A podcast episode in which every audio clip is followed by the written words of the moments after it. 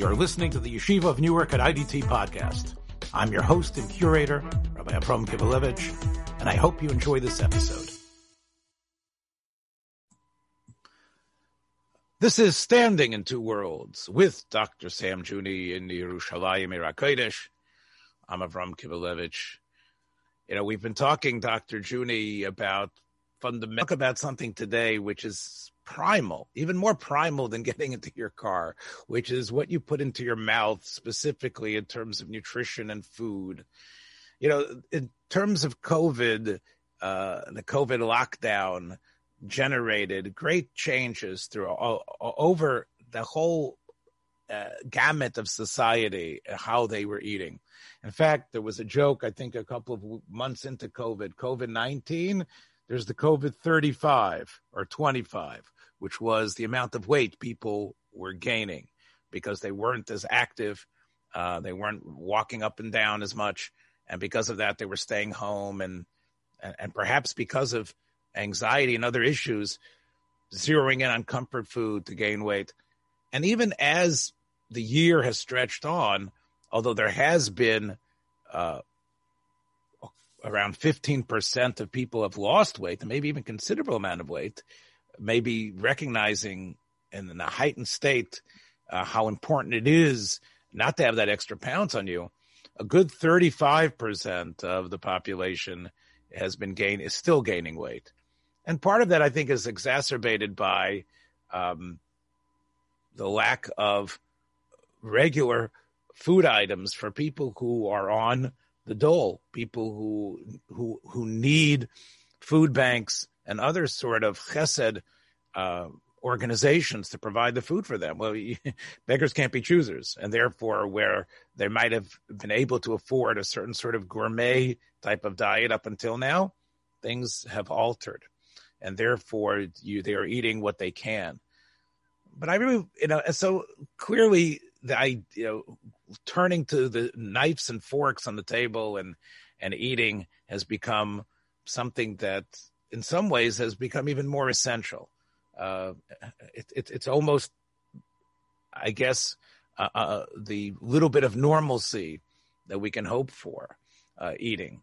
And yet, uh, I, think this could give us the excuse, at least as we're talking, to hear your thoughts about the centrality of what that means, even obviously beyond COVID, beyond the stress situation. Why is it that uh, uh, eating, which of course is essential to just the living, is more than that? Why is it that it becomes so packed with um, these type of sometimes aggression, and sometimes it, it, you might even say the worst habits of a person comes out while they're eating, which you know, which aren't necessarily on display in another way. All right, that's that's what I'm putting on your table. Uh, can you please masticate this and uh, uh, give it to us in, in a, with some clarity about what you feel is going on psychologically? Okay, so you're attributing to my efforts here also as an oral effort. So I'm not willing to own that in terms of mastication, but sure, let me react. So First of all, there's two ways to look at the. Let's talk about overeating as as the simple um, um, exemplar of what happens to most people during lockdown. And there's there's two ways to look at it. Um, from a behavioral perspective, essentially, um, eating is something that people would do absent-mindedly as well. Sometimes, let's say, um, uh, people who um, work with a pack of donuts next to them will just find themselves absent-mindedly devouring the entire box. Or I know people, I mean, I've had this problem. I once had some significant problems with my heartbeat. And I went to a physician and we just talked it through. And it turns out that there was a pot of coffee right next to, in those days, it was a typewriter. And I would down like 12, 14 cups of coffee, none thinking. So it's just there. Your mouth is there and it's almost reflexive. It definitely is in infancy. It's reflexive. We don't think about it. So when you're near food and something else is going on, automatically you just automatic gear and you keep going. So behaviorally, we can just say what's going on here is that since people are not in their cars, they're not at meetings, they're like two feet away from the fridge. So you just go to the fridge when you have nothing better to do or to the pantry and just stuff up. That's the simplistic um, uh, explanation from a behavioral perspective. I think dynamically, especially from a psychoanalytic point of view, there's a lot more to be said there. So let me pontificate about that a bit. Um, the, the, the root of development of personality, according to psychoanalytic theory, is a paradigm which is known as psychosexual theory. And um, psycho essentially means the body. I'm sorry, I'm psycho means the mind, or really the soul, the soul, which is, you know, the, the, the uh, traditional uh, Greek definition.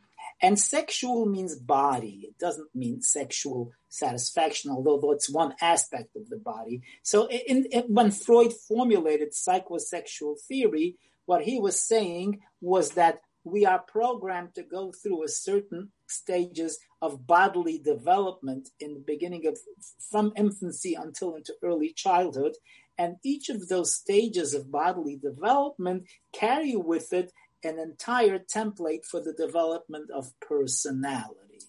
So, specifically, um, the very first stage that a child is exposed to is that of the eating stage. It's called the oral stage. And essentially, sure, that the child is pretty helpless, can't do much for him or herself, and is dependent on a um, maternal, usually, or a supplying, supporting figure who gives them what they need. And in terms of psychosexual development, that is the period where the template of personality concerning basic relationships with other people. You're no longer in the womb, you're no longer yourself in this entire semi world. You're now an entity with others and you're interacting with them. And depending on the nature of the interaction, you can do very well in terms of getting your satisfaction and your support. Satisfaction, basically, at that stage, is defined in terms of um, being held, that feels comfortable, being cuddled, being fed, being warm. It's, that's the overall paradigm. So it's fe- the feeling of safety, the feeling of security, the feeling that there's someone there taking care of you, etc. And you can see how this becomes part of the basis of personality uh, to the point that they say that if you have hassles at any point in development, the worst kinds of hassles you can have is at this stage because you never learn to be secure. You never learn to really trust other people. You never learn to trust fate or parents or God or nature that'll give you what you want. And it can develop into some basic issues. Okay. So it stands to reason then that if you are in a situation where your very survival feels threatened, okay? You feel that uh, we don't know what's going to happen over here. I don't have a mother to turn to. I am not um, connected enough with God to feel that I can just rely upon God to take care of me. You start feeling very insecure. And what happens then is that instead of having the personality developing from the sexual or from the body function, you have a reversal that your personality or your interpersonal or psychological needs revert back to the physical exemplar by saying, okay, so I'm going to get back to that matzav of being totally reliant on kind supporting figures in the terms of its basic icon, which is food. So essentially, the eating is supposed to be almost a ma- magical elixir that gets you back to supplied dependency needs. That's the official thing, which includes security, which includes feelings of being taken care of, feelings that there is somebody worrying for you. So if you want to look at it from a very primitive perspective, this is a cry for help to mommy or a cry for help to God, if you wish, if you a little bit think a bit more maturely, but it's a basic cry. I remember like the Bobover Rebbe once tried to express what davening with the lulav is. He says, you're davening non-verbally to God by shaking that lulav. And he really looked at it. If you ever watched him, instead of saying something, he was shaking it. And I remember Rabbi Soloveitchik saying the same thing about davening with the shofar. In other words, use the shofar to daven. Use the cry of the shofar as a way of connecting. So here too, we're using food in a primitive way to say, get me back, get me back to the situation where there is a kind person who takes care of me and my needs are so simple and I can rely on that hopefully in terms of my conscious. That's a dynamic interpretation. And um, that's the best way to explain overeating from a psychoanalytic point of view. That's not to say that it's an either or here. It's both. There's no question that if you were to have nothing in your pantry, and nothing in your fridge, you would not eat between meals because there was nothing there. Okay? But instead of the behavioral perspective saying that it's being done unwittingly, the dynamic perspective is that, that it's being done at least subconsciously in a very pointed, directed, intentional way, saying, This is my way of symbolically asking for help or trying to get back to a situation where I know they'll take care of me. It's like being kicked out by your wife and going back to your mom and saying, I'm back on the couch. Let's have some soup. Right. And, and we know uh, the society even uh, has names for these types of treats and ice cream and candy and other things. They call it comfort food, right? Comfort sure. food. And it's even marketed that way because it seems that, and again, probably a, a, person who's into brain science and nutrition can say that those sugars and other things that are that are so that these foods are so rich and packed with somehow reach certain brain centers or nerve centers in your brain that elicit the idea of that uh, uh, uh, primal comfort that the mother's milk once gave. Um, you know, I, I just say that conceptually, what you're raising is an alternative interpretation of psychodynamics. You're saying the same thing, but you're looking at the brain encoding of that rather than the psychological encoding of association, which is you're saying the same thing, although using a totally different paradigm. Well, I, I assume, and I and, and, and you're one of the people that inspires me to to, to entwine these two things because we know that it isn't just the, the the psychological need. There's also what happens physiologically in the person's brain that that that that is probably turned on in the same way. So I, I assume they go hand in hand. They might be well, they're parallel, or maybe even two ways of really looking at it. You know, whether you're looking at it from the top or the bottom, there has to be a correlation because we all know that our emotions are closely tied to physiological processes. So right. chicken and egg is a question that we don't have to get into here. But sure, both are legitimate ways of looking at it. Okay. And both, by the way, are also legitimate interventional modes because when you look at people who are involved with dealing with overeating, there are two different approaches, whether you start from the egg or the chicken, so to speak, without knowing which is the chicken and which is the egg. Okay, so sure. so let's talk about that in a minute because I do think that the COVID 30 or 25 or 30 or whatever it is is going as we say it's affecting 30% of, of, of, of people, maybe 30% of our listeners. I think that's worthwhile to discuss. But before we get there, let's talk about something, a, a trope.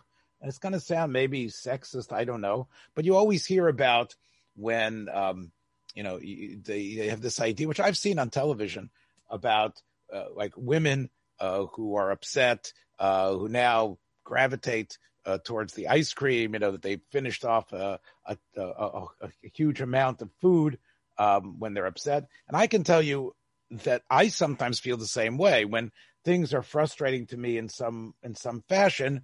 I find my brain somehow a thought in my head saying, "Hmm, where's the chocolate right now?" I think that perhaps that's going to make me feel better. Um, and and is, is, you know, so we do have this idea of, of of of even knowing when we're doing it that it's wrong, because we know it's going to affect. It's going to might give us cavities. It's going to put uh, some extra uh, girth on the spare tire. And yet we can sometimes say, I don't care. I'm doing this. And is that just really a, a, a, what, what, you were talking about before?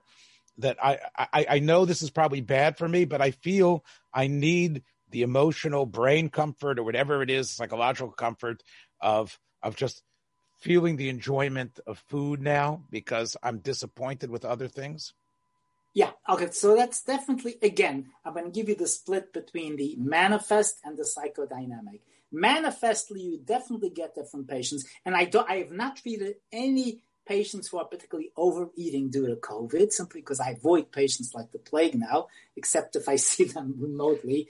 But I have seen people who've gone in for bariatric surgery in, in terms of their, their, some who had some psychiatric difficulties and uh, connected with that. And there's no question that is definitely a dynamic that at least let me get what I can because nothing else is accessible. But I want to point out something else, which is a really strong dynamic.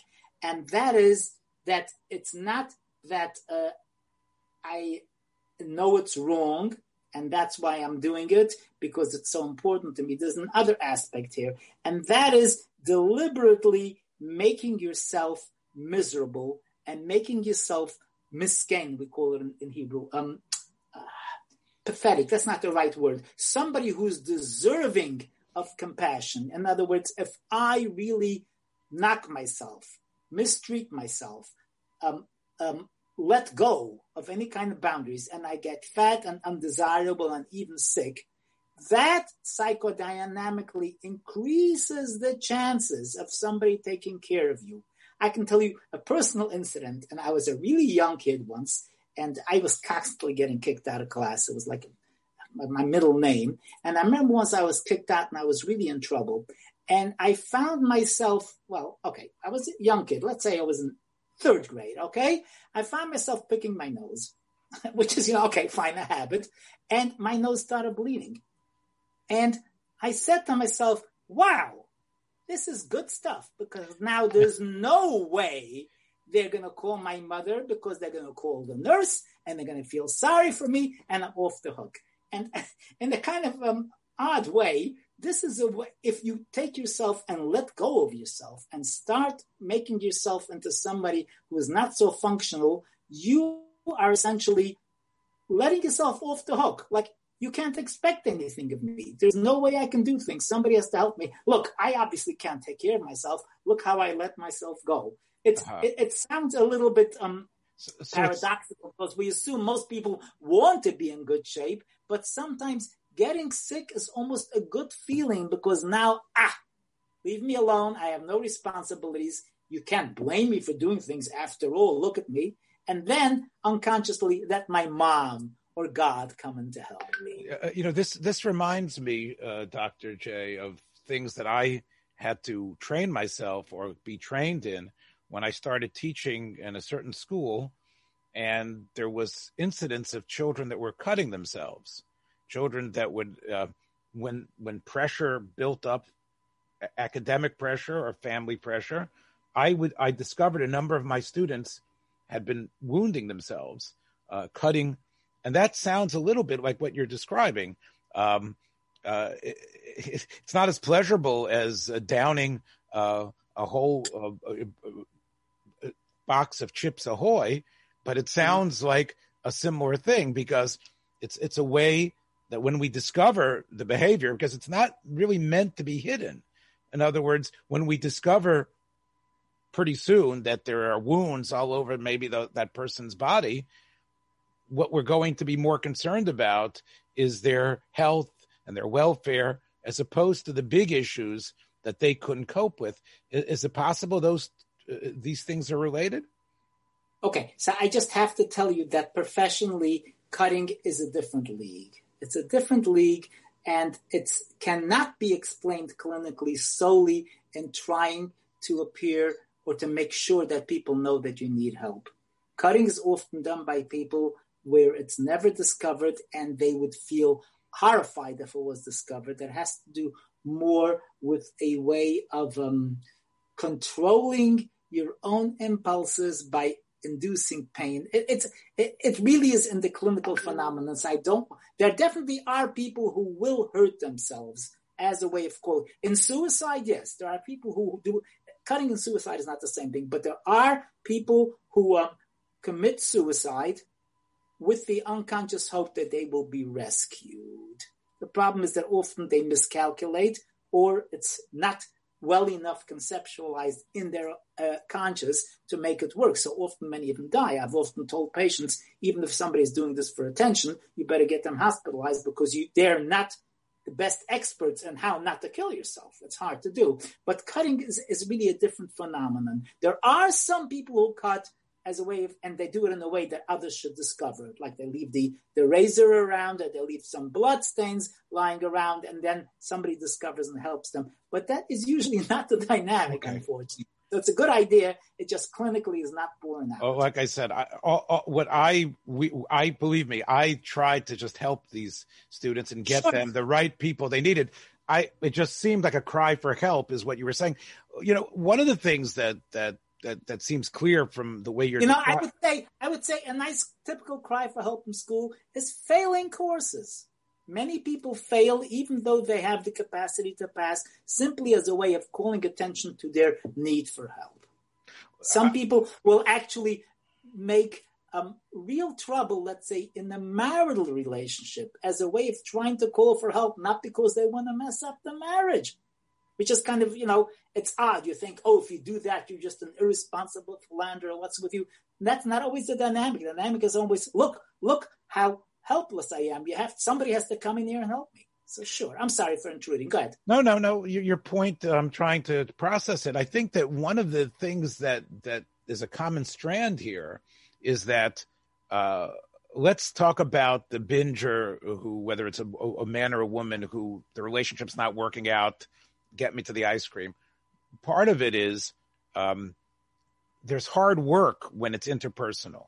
There's hard work of reading the signs, changing yourself, having the conversation, um, and, and, therefore going straight to the to the bucket of of ice cream is a lot easier. It doesn't demand altering Indeed. your altering yourself or using social dynamic. It's it's like you say, it is it, it very much is devolving into a very primal. I'm a baby, and this is what I'm going to do. And this in a way feels, although I realize, like you say, it'll it'll hurt me, and it, it, it might even hurt me tonight.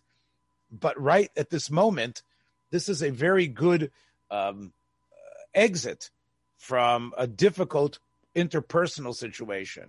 So, sure. So you know, let, us talk about what you were touched on before, and and and and I, I, and I have to tell you, as a teacher in high school and in, and, and older uh, grades. Um, you know, we are all very familiar with, uh, I don't know what it's called, fat shaming, where people who are, because even it might even be because of their metabolism, it might be because of, you know, it, it isn't that they that their their their friends and and, and, and on the schoolyard uh, eat so much less than they do. They just are uh, for some reason are not able to to because of whatever the DNA that they've been blessed or cursed with, they don't have those type of bodies, and they aren't able to to expel expel the the calories in the same way, and because of that, they are you know you know uh, derided and and turned into pariahs uh, and and made to feel terrible uh, for their not not only for their looks but also for their eating habits.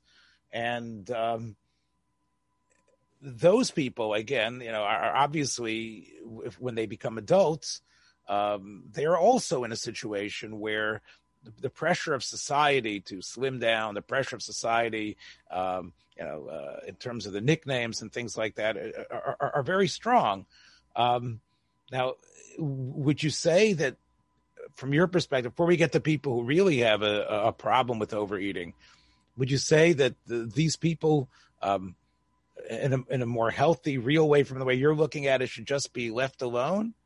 Um, Okay, so let me. I, I want just have several points. I'm not sure I'm right on target with where you want to go with this, but I have several points here. Number one, I think it's just interesting cross culturally. The kinds of problems we're talking about right now would not be problems 150 years ago.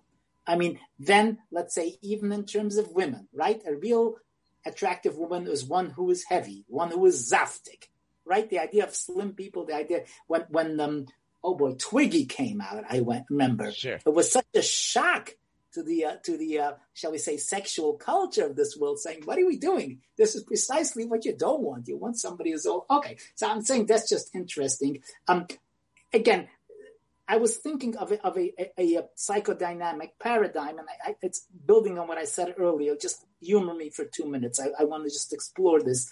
Um, essentially, when we talk about the development of personality as it's modeled or as it's anchored to various kinds of bodily processes, you start with dependency, okay, which is related to food. But the very next stage is one of autonomy, one of dealing with authority figures. The next one is one of identity. And the next one is one of relationships. We're already up to age um, 9, 10, 11. Okay.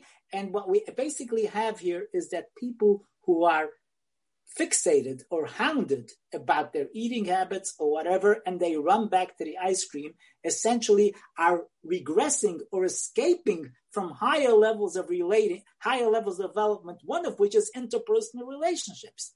So psychodynamically speaking, it's almost like you can't relate to people or being involved heavily in the meaning of relationships and at the same time be involved heavily in food, so to speak. So that regression is really a regression of personality, so to speak. And I think it was quite insightful when you said, look, I can't deal with the intricacies of relationships, but I can deal with ice cream or chocolate.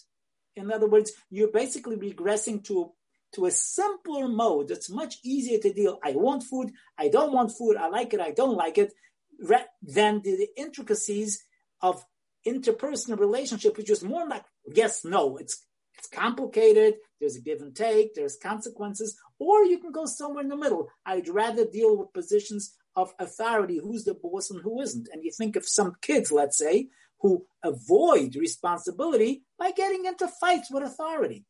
That's not as regressed as talking about food all day and dealing with eating and eating more and eating less, but they are stuck on who you can't tell me what to do. The teacher told me she's right, she's wrong. Okay, that's another stage. So again, we're dealing with developmental progression, and the more a, you find it difficult to deal with real life social challenges, the more you'll go backwards. So you'll be first somebody who's a pain in the ass, and then eventually, if you really have to go backwards, you're going to be somewhere that the whole topic of focus is how much you eat, how much you don't eat, how fat I am, how fat am I not, I'm being fun of, what am I being made fun of for whatever. So it is just basically a straight one dimensional continuum that goes up there where people get pushed and shoved one and the other. But the bottom line is still the hotter the seat becomes, the further back you go to get your anchorings. It's almost like the harder it's,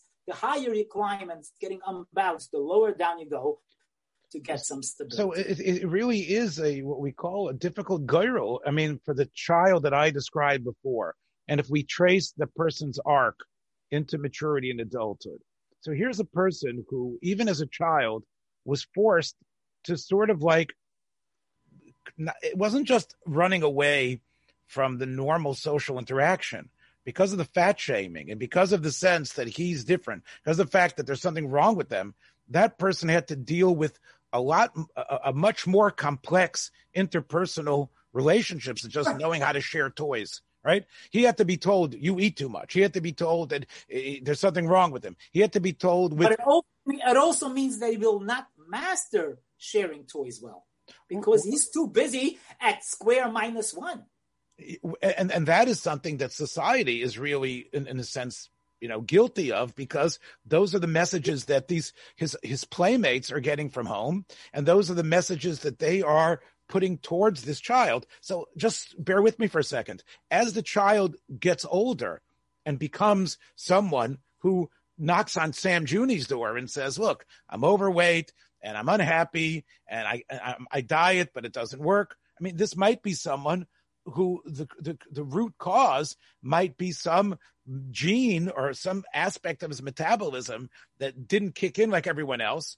And now he's, he's in this arc of, of, of, of depression and failure.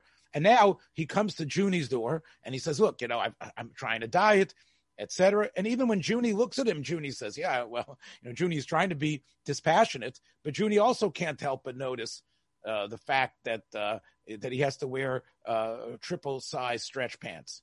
And, you know, this seems to be, uh, you, know, you know, when we start talking about him as sort of a psychological specimen, it, it, it seems something seems quite cruel because sure in, in, terms right in terms of the societal but i'm just think of this absurd example let us let us say that a certain individual is beset from day one about exactly how his button lines up with his chin i mean something as ridiculous as that he's going to develop some severe developmental problems because he has no room to focus on anything else. He's always going to deal with his button and his chin and constantly trying to line it up and there's no room for anything. So here we're picking on something which essentially is healthy. I mean, I often tell parents that you're costing the kid much more than obesity would cost them.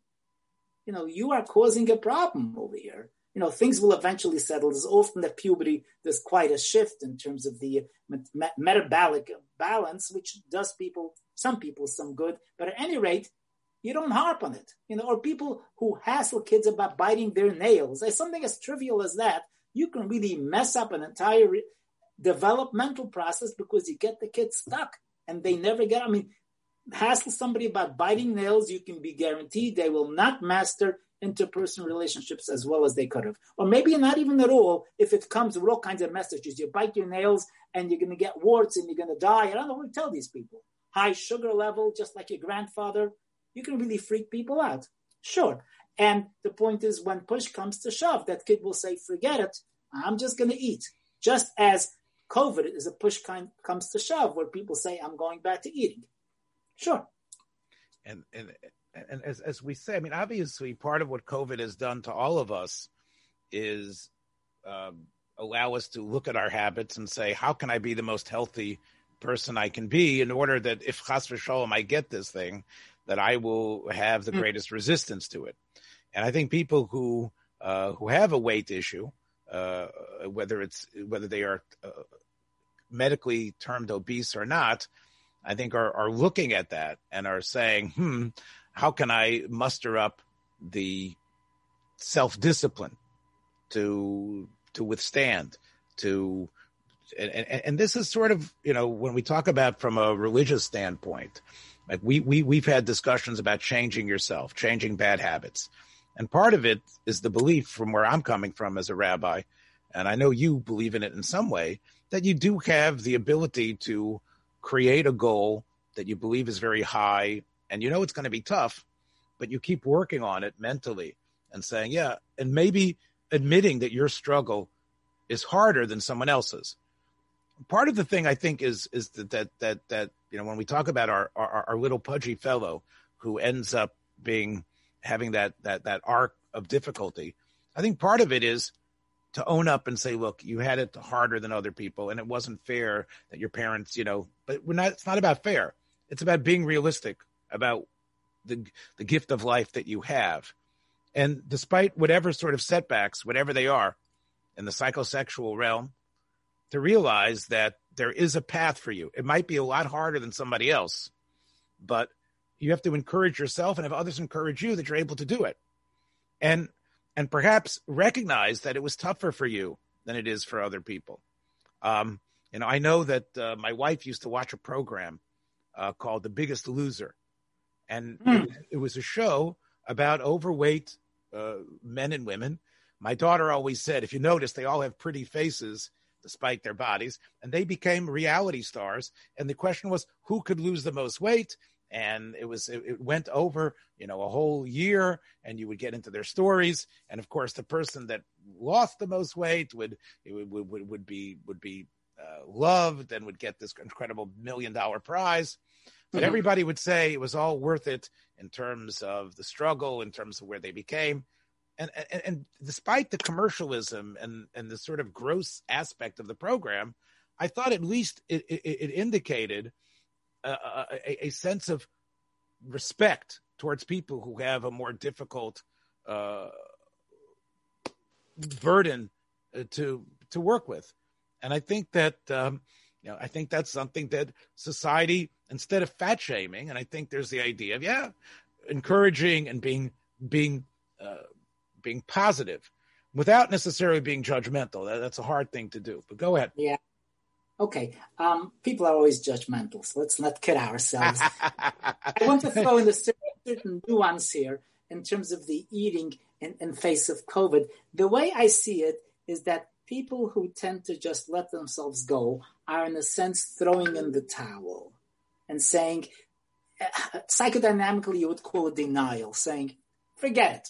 I'm just going to eat. I don't care about this, even though you may care. I don't care. There's nothing I can do about it. And a, a clinical, uh, uh like, um, parallel that I can think of is during the AIDS scare which in retrospect was not as bad as this is now. But I remember the, the AIDS scares. This is basically, I'm going back to the 80s. In the, in the 80s, I, I, I dealt with many AIDS patients. In fact, I was in charge of a major research project with AIDS patients in the hospital. And what I found among some people that who were at risk of getting it is a tendency to go out and get themselves infected, if you can believe that. It was a common tendency. Now, I, I, not it wasn't a majority, but it was something that many clinicians picked up. People who deliberately engaged in very risky behaviors, whether be it um, drug drug related or sex related. And it's not as if they didn't know the risks. They almost did it deliberately. I'm deliberately going to share a needle, if you can imagine that, because in a sense, that's liberating. Once I've crossed that threshold, I don't have to worry about it anymore.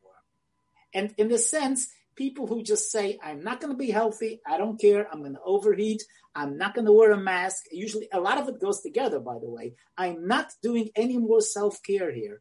And then I am exempt because once you pass that, you're exempt. Nobody criticizes anyone when they're already below, you know, below the bottom line. So that's the kind of dynamic which is even though scary. they know that they're probably on their way to the ICU of the hospital and maybe yes. Yes, but now they're no longer accountable. Nobody, the dealing is not anymore. How can you do this stuff? Now you're already at a different level. How can we maintain your oxygen level, keeping you alive, your bodily fluids? It's a different, but in that sense, it relieves them of responsibility, right? It's done.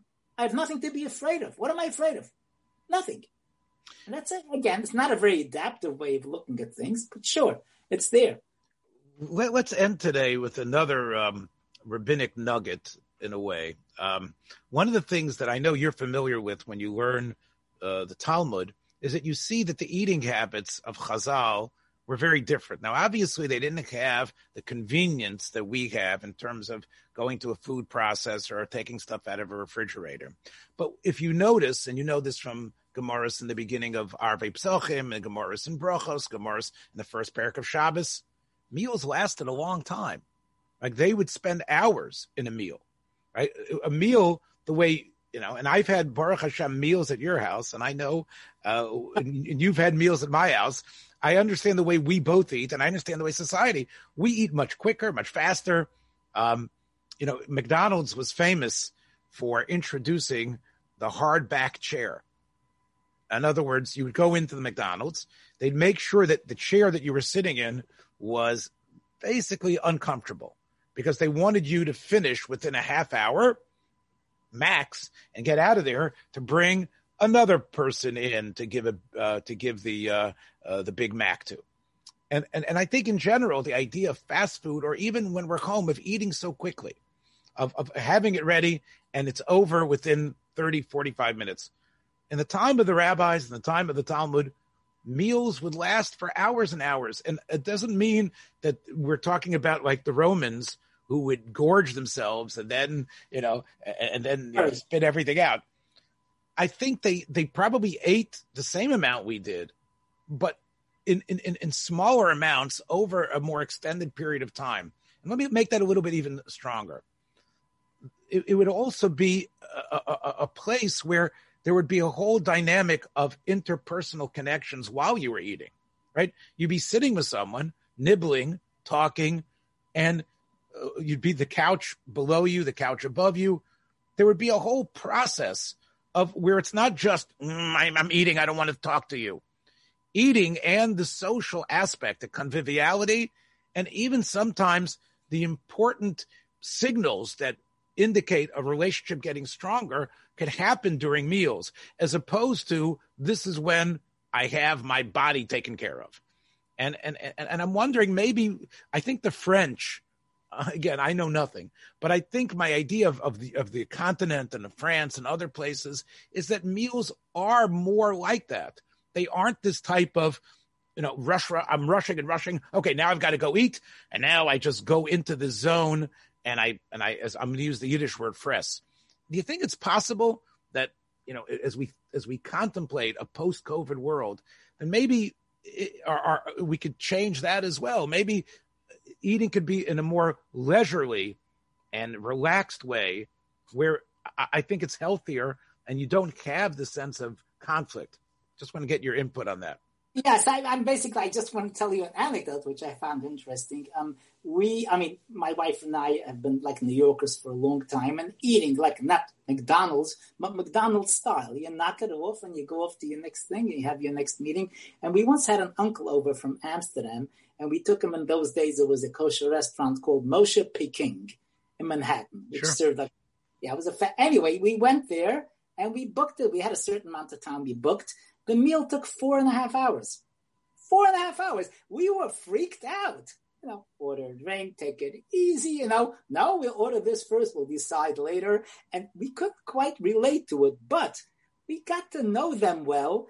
And I have to say, we have spent four hours with my aunt and uncle other times, but we got to know them in a different way, which again gets me back to everything gets me back to Freud. Okay, but the point is, you're using the basic um, currency of food as a way of cementing something that's far more sophisticated, but you're anchoring it in a very basic need. So now it's not just some kind of theoretical, shall we say, sanitized relationship you have with someone. It's brought down to basics. It's almost like, can you imagine your relationship with your mother without food? I can't, you know, even though my relation, my mother was quite, you know, uh, uh, warm and profound. But again, it doesn't go without stuffed cabbage. That's Yeah. part of it.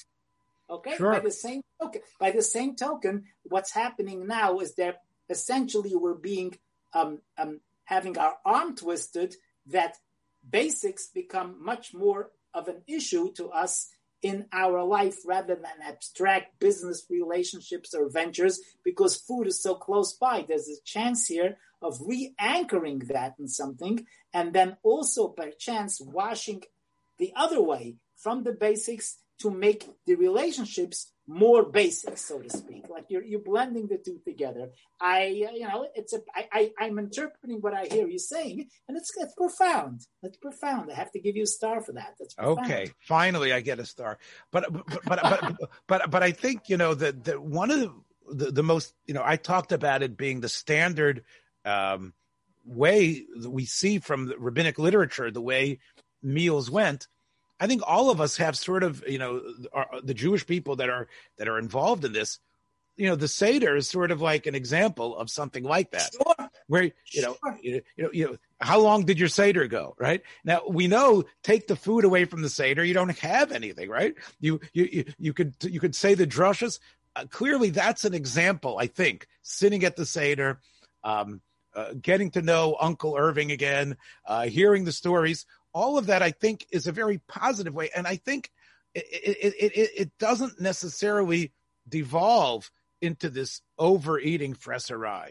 I think it becomes elevated uh, in in a way where I would say you probably, as much as you say I gained a couple of pounds, I, I think you probably gained not only so much in terms of your connections, but you probably didn't eat as much as you thought. You're basically defining here the Jewish and the Italian family. There's no question. Greek to some extent, but Jewish and Italian for sure. But I have something even like like uh, uh, more towards the the the um, outer limit here. The whole idea of having basic godlike ceremonies, kiddush with wine, right? You have many basic uh, marriage with wine, right? Various blessings with wine, which basically says that many sacraments also get tied into a basic of food as a way of anchoring it, shall we say, in our very basis of humanity rather than something that's abstract out there, which is not so human in its flavor. So it's not just family, it's relationship to, to God as Oh, oh well. All right. Well, like you say, you know, as human beings, that unlike Moses, on the mountain for 40 days a night, not needing to eat. This is uh, the essence, really, of, of, of how we continue to exist. All right. So I think we've, uh, I don't know what course that was, whether that was the uh, appetizer or the main course. Uh, I don't know if we, we, we were able to get through to the dessert, but we definitely touched the top of this mountain of cheesecake uh, today. And uh, uh, maybe we'll do some more speculation in an oral in an oral way next time. Take care, Dr. J. That's it for this week, everybody. Um, remember all your blessings before and after you eat. Be well. Thanks for joining us for another episode from the Yeshiva of Newark at IDT Podcast. Be sure to subscribe on your favorite podcast app so you don't miss a single episode.